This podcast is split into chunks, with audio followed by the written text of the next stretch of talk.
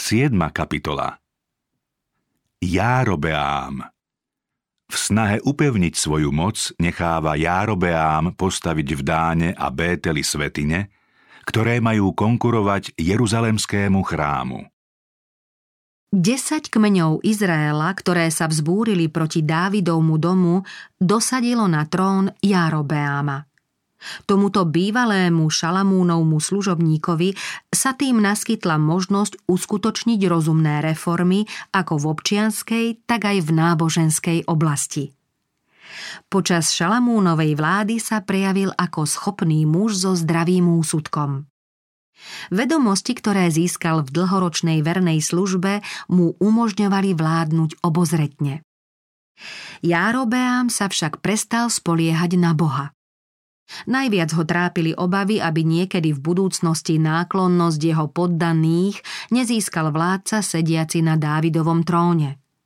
Nazdával sa, že keby príslušníci desiatich kmeňov často navštevovali bývalé hlavné mesto judskej ríše, kde sa dosiaľ konali chrámové bohoslužby ako začias Šalamúnovej vlády, mohli by sa mnohí prikloniť k vláde v Jeruzaleme a obnoviť jej vernosť. Po stretnutí so svojimi radcami sa Járobeám rozhodol rázným opatrením zmenšiť nebezpečenstvo možnej vzbury proti jeho vláde. Chcel to dosiahnuť vybudovaním dvoch bohoslužobných stredísk na území svojho nedávno vzniknutého kráľovstva, jedno v Bételi a druhé v Dáne. Príslušníkov desiatich kmeňov vyzval, aby sa zhromažďovali a uctievali Boha na týchto miestach, nie v Jeruzaleme. Pri uskutočňovaní tejto zmeny Járobeám rátal s obrazotvornosťou Izraelcov a preto sa rozhodol symbolicky zviditeľniť prítomnosť neviditeľného Boha. V spomenutých strediskách bohoslúžby dal teda na oltár postaviť dve zlaté sochy teliat. V snahe znázorniť božstvo Járobeám prestúpil jasné prikázanie hospodina. Neurobíš si vyrezávanú modlu ani podobu ničoho. Nebudeš sa im klaňať ani im slúžiť.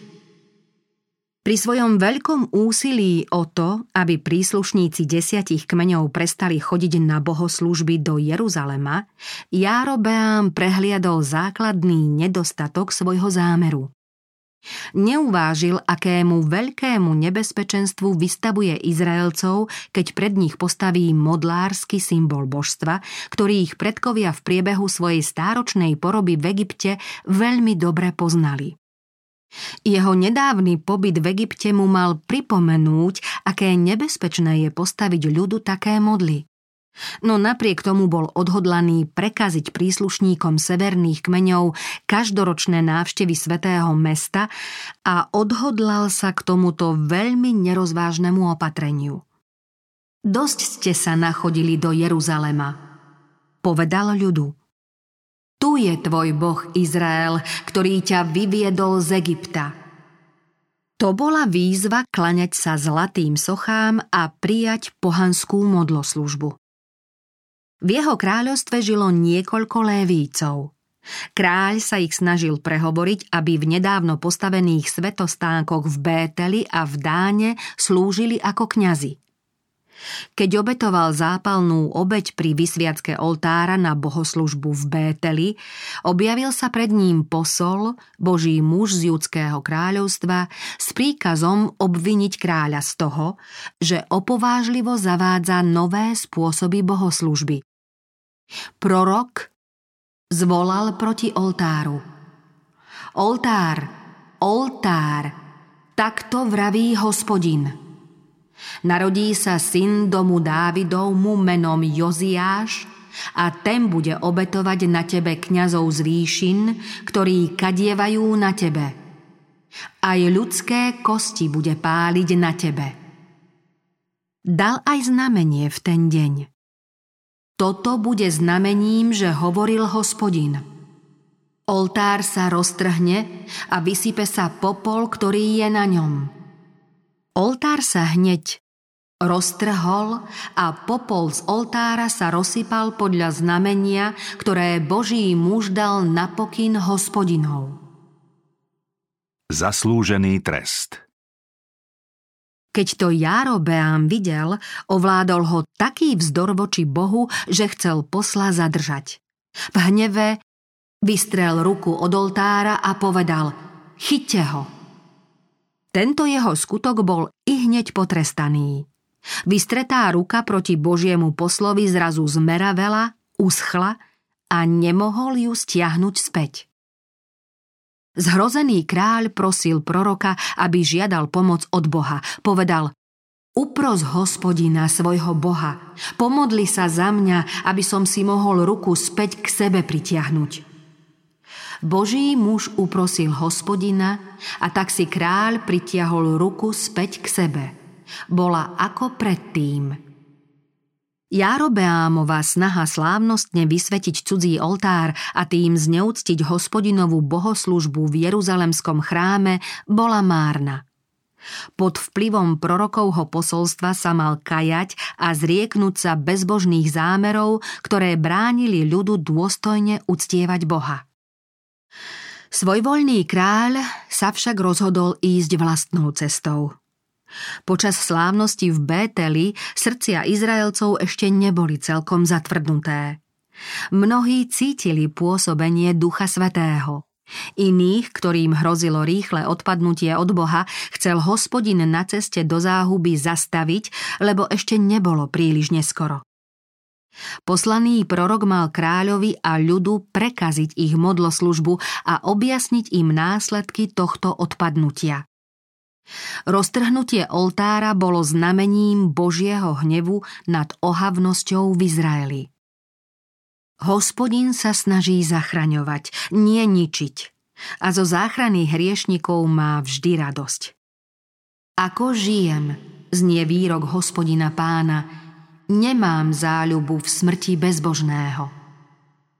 Varovnými prozbami vyzýva poblúdených, aby prestali páchať zlo. Majú sa obrátiť k nemu a budú žiť. Svojich vyvolených poslov naplňa svetou odvahou, aby ich poslucháčov prenikla bázeň a aby sa rozhodli kajať. Ako neohrozene napomenul Boží muž kráľa. Takáto smelosť bola veľmi potrebná, inak by spáchané zlo zostalo bez pokarhania. Hospodin obdaril svojho posla odvahou, aby mocne zapôsobil na tých, ktorí ho počujú. Boží poslovia sa nemusia báť človeka, ale neochvejne majú obhajovať spravodlivú vec. Kým dôverujú Bohu, môžu byť bez obáv, lebo ten, ktorý ich na dielo povolal, ich aj ochráni a postará sa o nich. Prorokova neposlušnosť len čo prorok posolstvo oznámil, chcel odísť. Járobeám mu však povedal Poď so mnou domov, občerstvi sa a ja ti dám dar. Prorok mu odvetil Nepôjdem s tebou, nebudem jesť chlieb a nenapijem sa vody na tomto mieste, lebo takýto príkaz som dostal v slove hospodinovom. Nejedz chlieb, nepi vodu, ani sa nevráť cestou, ktorou si prišiel – Prorok by urobil dobre, keby uskutočnil svoj zámer a čím skôr sa vrátil do Judska. Ako tak kráčal domov inou cestou, dobehol ho starec, ktorý sa vydával za proroka a oklamal Božieho muža tvrdením Ja som tiež prorok ako ty a aniel ku mne prehovoril slovom hospodinovým Vráť ho k sebe do svojho domu, nech si zaje chleba a napije sa vody. Falošný prorok túto lož opakoval dovtedy, kým Božieho muža neprehovoril na návrat. Pravý prorok bol za opovážlivosť konať proti Božiemu príkazu potrestaný.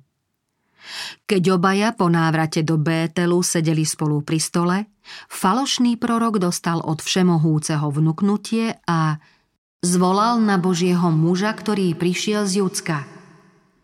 Takto vraví hospodin – pretože si sa sprotivil hospodinovej reči a nezachoval si príkaz, ktorý ti dal tvoj Boh, nevojde tvoja mŕtvola do hrobu tvojich otcov. Toto proroctvo sa čoskoro splnilo. Potom, keď sa najedol a keď sa napil, osedlal osla. Keď šiel, stretol ho na ceste lev a usmrtil ho.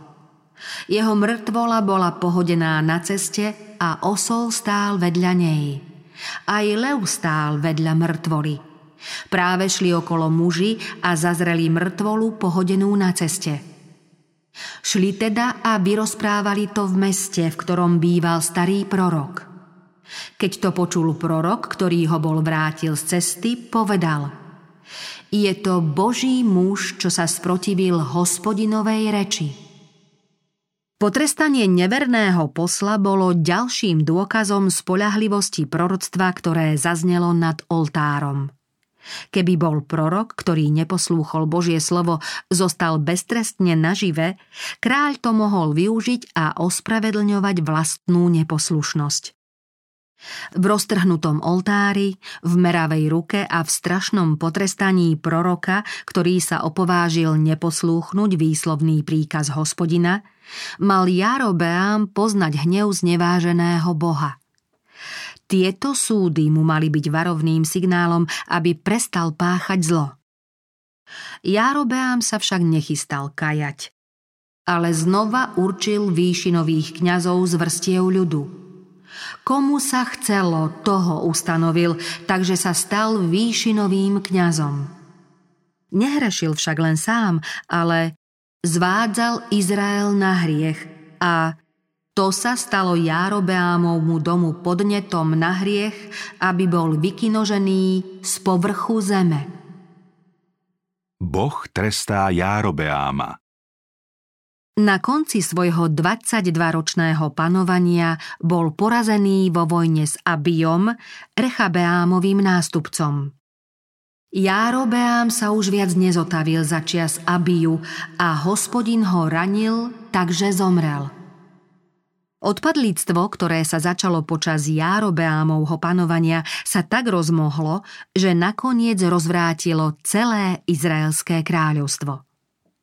Starý prorok Achia zo Síla, ktorý pred mnohými rokmi predpovedal dosadenie Járobeáma na trón, vyhlásil ešte pred jeho smrťou.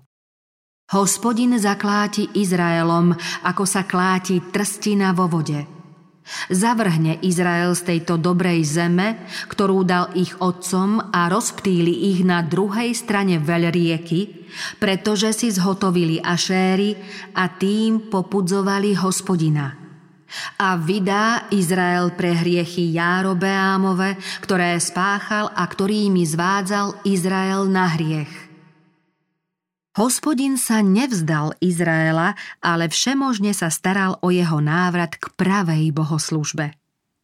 V mnohých rokoch temna, v ktorých sa jeden panovník za druhým opovážlivo protivil Bohu a zvádzal Izrael do stále odpornejšieho modlárstva, hospodin posielal svojmu nevernému ľudu rôzne posolstvá. V snahe zastaviť príval odpadlíctva mu prostredníctvom svojich prorokov dával príležitosť vrátiť sa k nemu. V období porozdelení kráľovstva budú žiť a pôsobiť Eliáš a Elízeus a v krajine bude počuť láskavé napomínanie Hozeáša, Ámosa a Obadiáša. Kráľovstvo Izraela nezostane nikdy bez svedectva a Božej moci, ktorá zachraňuje pred hriechom. Aj v najtemnejších chvíľach zostane malý ostatok verný nebeskému vládcovi, ktorý bude aj v modlárskom prostredí žiť pred tvárou svetého Boha bez hriechu. Títo verní budú zbožným zostatkom, prostredníctvom ktorého Boh nakoniec splní svoj väčší zámer.